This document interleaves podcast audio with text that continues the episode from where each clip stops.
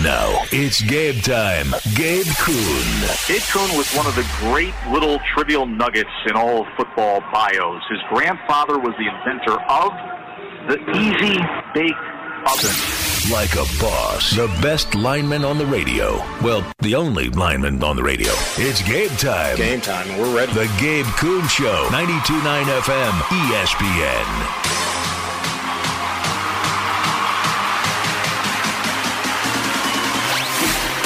Happy Friday out there. 901 day, September 1st, 2023. Welcome in to the Gabe Kuhn Show. I'm your host, Gabe Kuhn, former Memphis Tiger offensive lineman on Twitter at G underscore Kuhn71. I'm alongside the executive producer of the Gabe Kuhn Show. That'd be Connor Dunning on X, on Twitter at C Dunning929. Connor, what's the word, brother? How are you? What's up, man? Happy Yeah. 901 day. Happy 901 day to you. Um, and also ACC realignment day. The- the news is official. It, it's official. California, Stanford, and SMU all headed to the ACC. Cut payments for two, no payments for the other.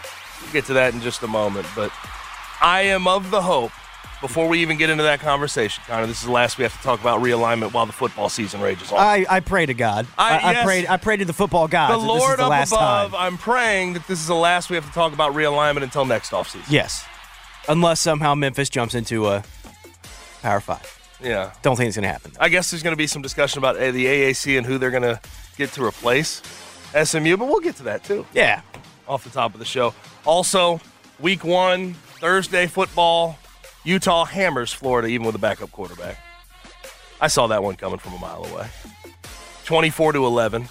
And I, I know I said hammers, but they didn't let Florida do anything on offense. And Florida shot themselves in the foot a million different times. Nebraska is still Nebraska, but we'll tell you what we learned as we opened week one yesterday. As far as guests are concerned, loaded day today. Loaded day today. 4:30, Memphis football beat reporter Frank Bonner will join the show. Uh, again from the Daily Memphian ahead of Bethune Cookman on Saturday in Simmons Bank Liberty Stadium.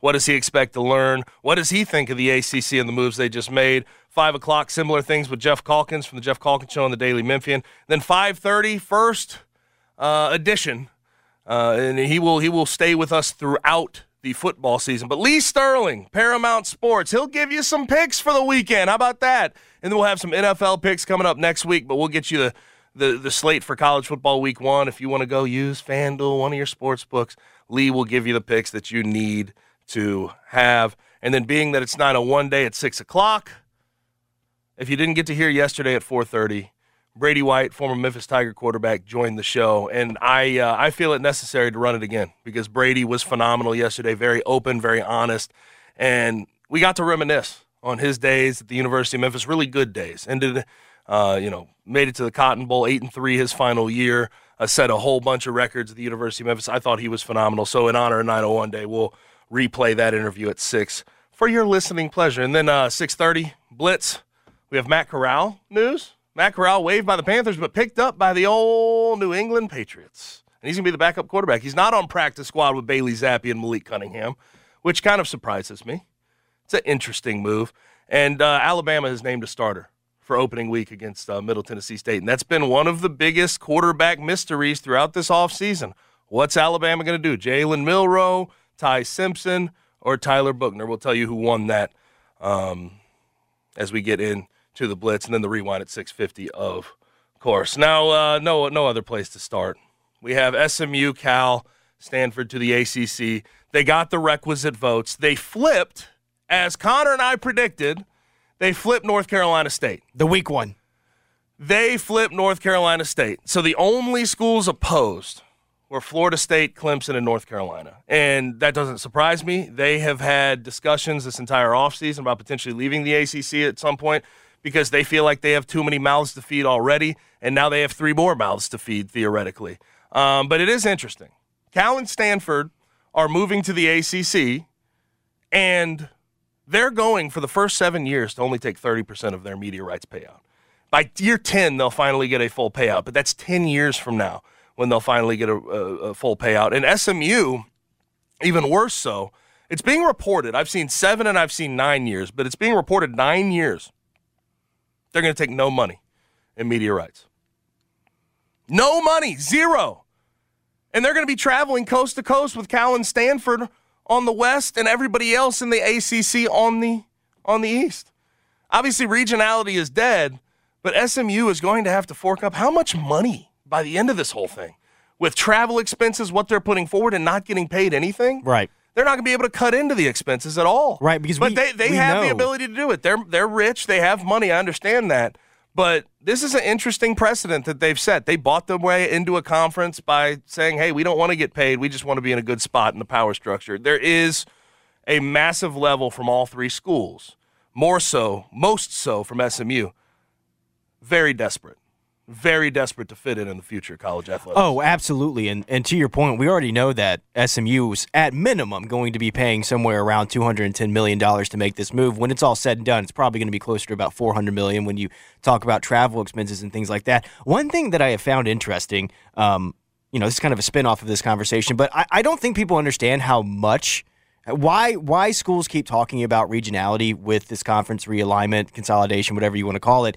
It costs a lot of money to travel across across the country Yes. with a full football team and with any sport really. It can, that, that all of those expenses add up over time. That's why that keeps being brought up. I, some fans I think keep acting like that's not that big of a deal. It's a huge deal. Like go having to go from the East Coast, literally going from the East Coast to the West Coast costs a lot of money. Period. So it's just this is nuts that SMU is able to do this move. And to your point, I have a small fear, not may may not, may not be that small, that this could set a precedent moving forward. Not not for conferences to say, hey, you want to come here, you got to pay up. Look what SMU did. Yes, especially for a group of five school trying to get into that power structure. Right. They know how. I mean, eh, the truth is, these power conferences know how desperate that these teams are. These universities are. So, I think they'll take advantage of the situation going forward. I hope that's not the precedent, but seeing what SMU did does make me feel that way. What's also very interesting to me, ultimately for the ACC, you know, Florida State, Clemson, and North Carolina are angry. In May,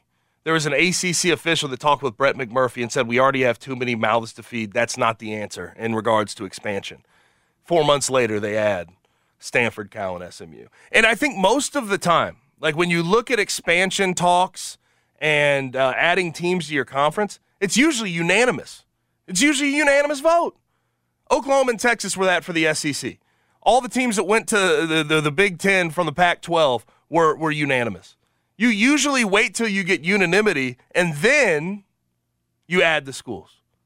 Clearly, they're not all on the same page here, though. And I, I, I sort of understand Jim Phillips, the ACC commissioner, was talking about sort of strength in numbers. We have to make sure that, that we uh, position ourselves as best as possible for the changing landscape of college football and college athletics as a whole. But if you have peeved Florida State, North Carolina, and Clemson to the point where they're going to leave, California, Stanford, and SMU do not really help you recover what could potentially be lost. Right. And that that that's something that's interesting to me. Now, I guess that it's more it's like a softer landing, getting a few more schools in there. Uh, the Stanford, Cal, and SMU, it's a softer landing. But if you have pissed off those schools to the point where they're ready to leave at the drop of a hat, you sort of wonder what the ACC can do to recover on the back end. Well, it, what I found extremely interesting were the comments from UNC today because they've been they've been vocal about not wanting to add people, but they haven't necessarily come out right and said it. And I do think that NC State, being the school that made the flip, rubbed them a bit the wrong way. And if you're the ACC and UNC is all of a sudden starting to you know have hostile comments, that's got to be worrisome. That's got to be worrisome because that's the pillar of the ACC is UNC, Clemson, FSU. Those are the three big ones in the ACC. So you cannot, like you said, if they decide to bail, it's a different ACC, but the strength in numbers thing will make it a softer landing while still being a big deal if they leave. One thing that I found really interesting in the in the sec- secret big winner of this move is Notre Dame. You know, Yep. you want to know why? They get a cut. They get a cut of that uh, 50, 60 million dollar pot that's going to be made because of this move.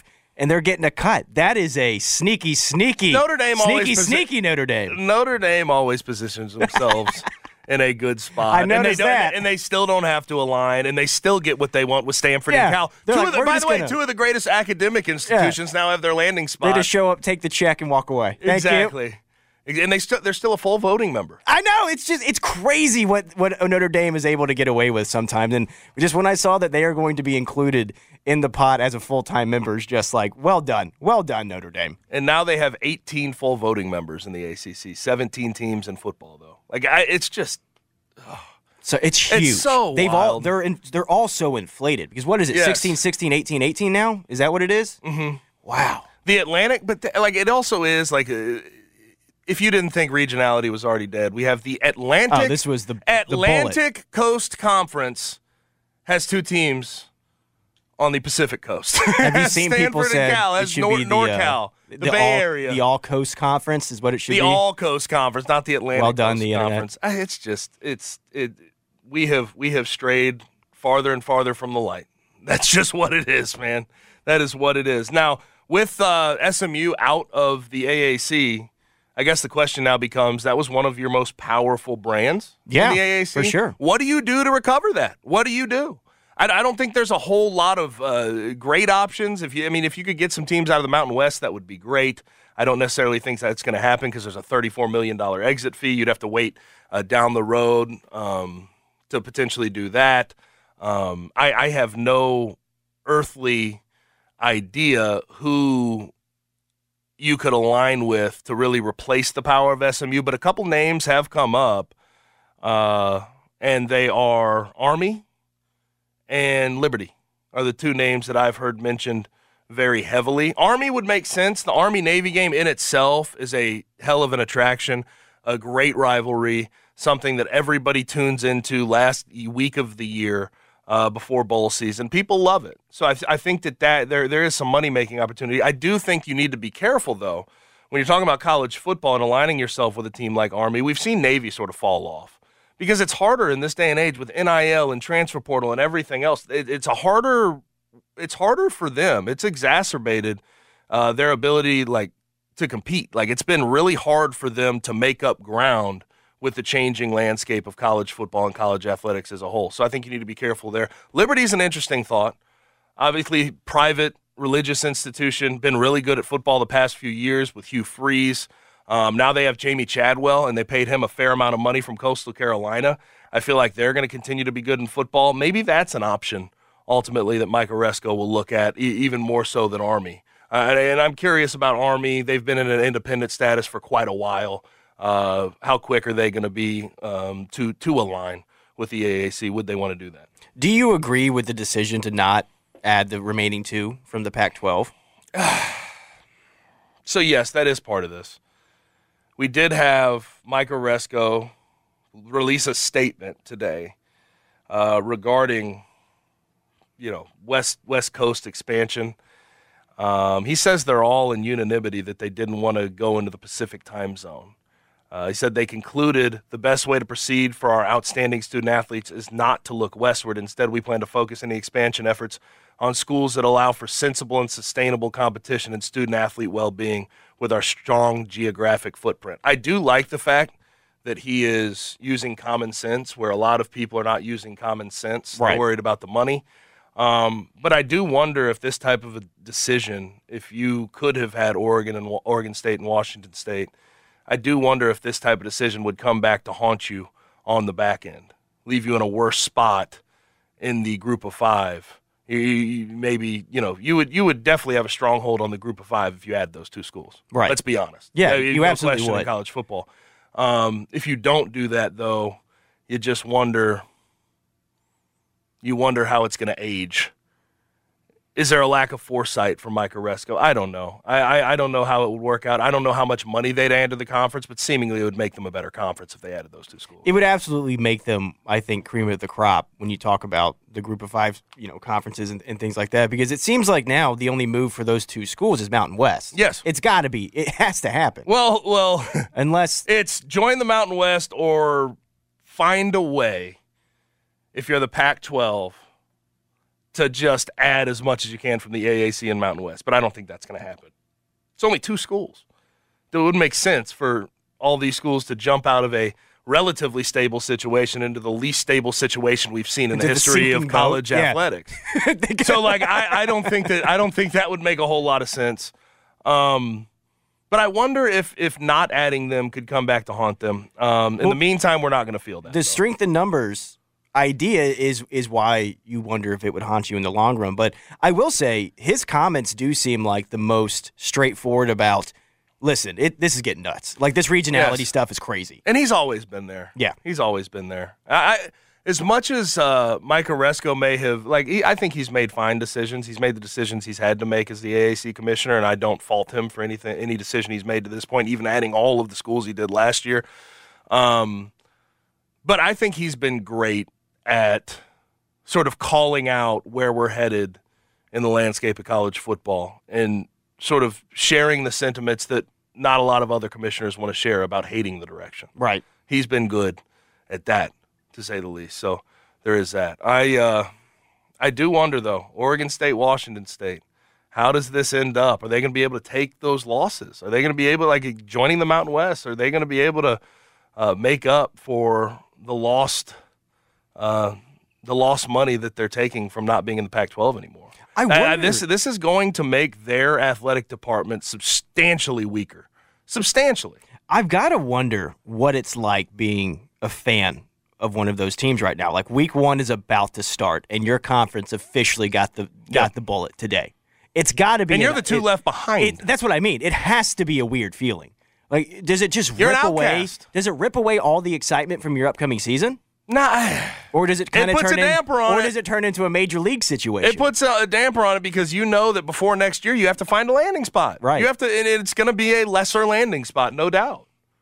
So I, I don't know. I think also uh, one thing I did mention with Mike Aresco, I feel as if part of not adding them is they don't make enough money off their media rights deals to to really, you know, rationalize traveling out to the West Coast consistently and making that geographic footprint massive. Talk about the American. having the expenses yeah. um, placed on every individual institution when they're not making a crazy amount on media rights would not make a whole lot of sense. Well, that's the thing about their deal. One of the things that he has done well is that is the ESPN deal because it it, it allows the American to kind of wait and see for a second, but it doesn't allow know, them to, to think- make these risks, like to go out and get these teams. I don't think if you're any group of five conference, though, you really have the ability to wait, w- truly wait and see. It feels you like they have can't no that. choice right now, though. They have really no choice because unless they want to add those schools or Temple or not Temple, Liberty, and and Army. Yeah. Well, it's going to be something to watch. It is really going to be insane to watch how this all figures itself out. Um, but I think in the meantime, watching the ACC, obviously the Big Ten, we know about their travel, but they make a lot of money. Watching these ACC schools with their payout, 30 some odd million, travel out to the West Coast as much as they're going to have to do, the expenses they're going to have to put down, that's going to be uh, interesting to watch how those, those athletic departments operate as well. What do you think of the idea? Because today, one thing I have noticed too is the discussion around SMU is that there keeps this idea of them being able to return to the glory days of 87 and 88 keep, keeps being pushed today. And I'm like, there's been no evidence of this. No evidence whatsoever that it's going to turn into this powerhouse. I don't want to trash. I, I, don't want to trash SMU. Like I, I feel like I've done that already. But when we talk about Dallas and having a stronghold on that market, they have no hold on that market. Their fan base is small. Even when they're good, they're not turning out unbelievable attendances at basketball and football. Like as much as I uh, respect SMU as an institution, uh, the donor money they put forward, they've done really good with NIL and the changing landscape of college sports. I I don't think the growth opportunity is near what everybody else thinks or what the ACC may think at the moment. Like that, it's just foolish to me. I've ne- I, I've I've been to Gerald Ford Stadium. I've played in that stadium several times, even when they were solid to when they were bad. There's, they've never packed out that stadium. They have to be unbelievably good. They have to be an 11, 12 win team to really get that fan base engaged. And is that fan base even at that point big enough to drive numbers up in the ACC? Absolutely not. I, I don't know. I, I don't. I don't. I don't really get the SMU decision by the ACC ultimately. Stanford and Cal, I understand. yeah, the it SMU, makes more sense. I guess they were just like, listen, they're willing to pay. Here's how. Here's how they here's what I'll say. Here's how People will in. care more about SMU. Like, uh, Sure. The fan base will show up more to you know a Clemson game or like they're, they'll show up to some of these ACC games. But I think long term they're going to be a cellar dweller, and the fan base is is going to respond accordingly. This is how they got in. They they called the ACC, and the ACC was like, "Did you say nine? And then, then, then did you Did you really did you just- say you nine? that? Say that one more time. nine? Okay, yeah, you can come. That that's how they got in. Yes, they paid their way in. They paid their way in. Pay Again, to play. back to the precedent. We'll Pay to see. play. We'll see. Now uh, we had some uh, week one college football. We had a little opening uh, night, Thursday night. That was that was fun for the most part. Yeah, uh, let's good. start with Nebraska because there's nowhere else to start besides Nebraska. That Scott Frost stench is never going to come off. I mean, them, are they it? cursed? What the hell? Two dude? and fourteen in one score hell? games in the past sixteen. Scott Frost stench is still alive and real. They're the residue of Scott Frost and what he did in teaching that program how to lose is still there. You got to learn how to win at some point. Uh, obviously, their only touchdown came on a double pass from Jeff Sims. Um, so it was a Big Ten game. It was slog 13 10. Minnesota hits the field goal. But to see how they lost that game, and this has happened a million times over the past two years, I feel like, with, with Nebraska. They are, and I know people get annoyed with Memphis and, and how it, you know, the Houston game last year, pulling the pulling a defeat out of the jaws of victory. Nobody is better in the country than Nebraska doing that, though. They're special. Um, honestly.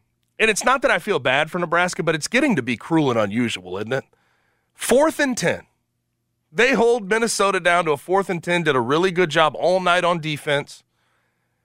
And on fourth and 10, Daniel Jackson, they throw a ball to the corner of the end zone. I thought he was out when it was sort of the, the regular speed. Oh, the catch was wild. I thought he was out. He dragged his left foot on fourth and 10 to get that touchdown to tie the game. well, what hurts? And then, and then, if you're a Nebraska fan, you're watching that uh, PAT, Yeah. and you thought the PAT was about to be missed. He almost shanked it.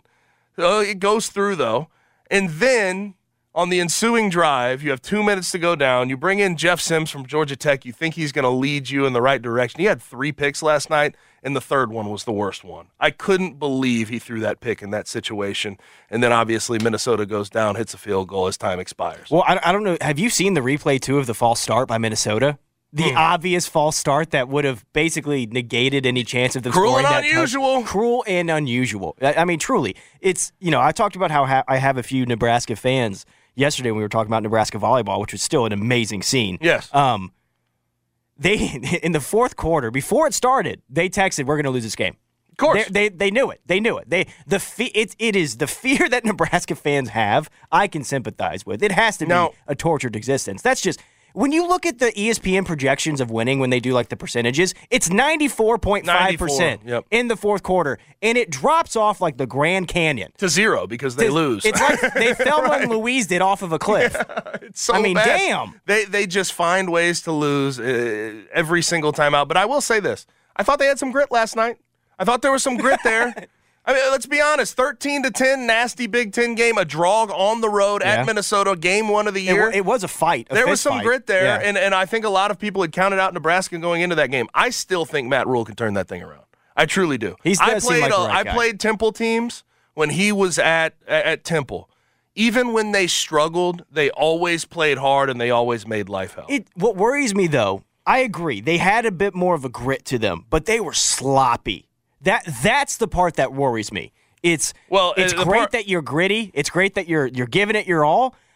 But even on the touchdown double pass that they had, it bounced to the guy. It, like the- it bounced to him. the part to me that I just don't think sustainable is ah, once you get into Big Ten play with some of the good defenses you're going to have to deal with throughout Big Ten. I mean, that quarterback situation. I mean, you're going to have to deal with Michigan and Illinois, and you know, uh, just uh, Purdue. Now, Ryan Walters is a is a good DC. He's going to change that defense around. Michigan State, Wisconsin, Iowa. Jeff Sims isn't good enough to beat those teams. That's the truth of it. He's just not good enough as a passer. He's got all the tools. He ran nine, he had 19 rushes last night for 91 yards. He's fast. He's he's definitely athletic as hell. He's got all the tools. He's just not a good quarterback yet. And I, I did pose this question yesterday. Casey Thompson, who's now at Florida Atlantic with uh, with uh, Tom Herman, because he knew him from Texas. If Casey Thompson was still the quarterback from Nebraska, I'd feel a lot better about that team. I really would, because I, I just I, Jeff Sims, as much as I like his skill set, it just it was nasty. Throwing the ball, he's just not. He doesn't. The best. He the doesn't best, take care of the ball well Gabe, enough. the best pass of the night wasn't thrown by him. yeah, it's it's rough. That's tough. it's rough. Now uh, Florida, yuck. Yikes. That's all I can say. Pre snap penalty after pre snap penalty just ruined. They kept shooting themselves in the foot. And, you know, talking with Mike Griffith yesterday from SEC Network, uh, you know, the discussion about Billy Napier and him potentially being on the hot seat if they win five, six, seven games. I think that's very real. And he said, you know what? Even if they win seven games, as long as they're a well coached team, I think Florida fans could still be on board with Billy Napier. Well, they're not a well coached team. There was nothing about that team that was well coached. They were one for 13 on third down. The amount of pre snap, they had three pre snap penalties on third down that caused them to not get a first down. Uh, just penalties all over the place. Uh, you know, Graham Mertz, I was not impressed. Did you know though? Want to know? Want to know a funny stat about Graham Mertz last night? Career high in passing yards. Get out of here. 333 yards, Really? career high in passing yards. I didn't notice he for threw for that Graham. Mertz last night, also- even though that offense didn't do anything of substance. Nothing. Yes, I I I, I feel like based on that first game um, against the backup quarterback for Utah on the road, I don't not I have no hopes for Florida this year, and I think Billy Napier's in some severe trouble right now. He's going to have to buckle down as the season goes along. I, I sent you a thread, you know, as a Tennessee fan last night. The message boards on Florida were just phenomenal to, to, to watch. It was a full meltdown, full meltdown. They want everybody fired, burn it down, Yep. rebuild it. Uh, Bryson Barnes looked pretty good. Yeah, he was okay. He was all right. You But- need Cam Rising back. You, you do need. But here's and what Nate I'm saying. though. Johnson, Nate Johnson is uh, their their backup quarterback who He ran the ball. Yes, but he is is equally scary for you as he is for the other team because his legs are so good. but he, I, how many times did he have trouble with snaps last night? He Yeah. fumbled several snaps. He had a speed option that he almost threw away.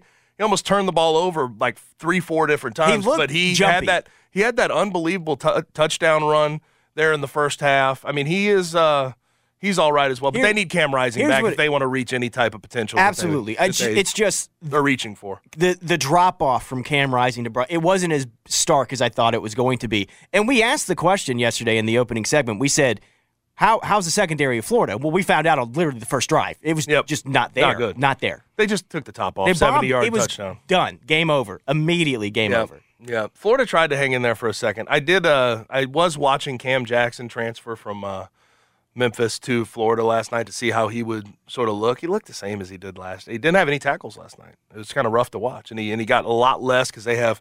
Uh, more bodies to rotate through. He got a lot less snaps than he ever did at Memphis, so that was interesting to watch as well. Now, last thing, if you stayed up till about 3 a.m., you saw the end. Uh, well, and it was on Pac-12 Network, so not many people got to see it. But Arizona State versus Southern Utah. This is the old Mike Norvell, that staff special. He showed nothing of substance against Southern Utah, and the final score was 24 21 after a delay. 24 21 in Kenny Dillingham's opening game with Jaden Rashada over Southern Utah, who's a 5 and 6 FCS team. Just showed nothing. Uh, A from an win. offensive playbook, just wanted to get through that game with A win's win. a win. Um, but Jaden Rashada looked all right for the first half. Um, five star. We know that the the price tag was a little too steep for Florida, but Arizona State ended up paying it 17 for 32, 32, two TDs, zero INTs. But this is the the uh, Mike Norvell, Kenny Dillingham special when it comes to playing an FCS team. They just don't take it all that serious. They don't want to show too much. Um, they want to get guys reps, and it almost came back to haunt them. That's way too close. That is uh, that's, That's- Sweat City. That's way too damn close.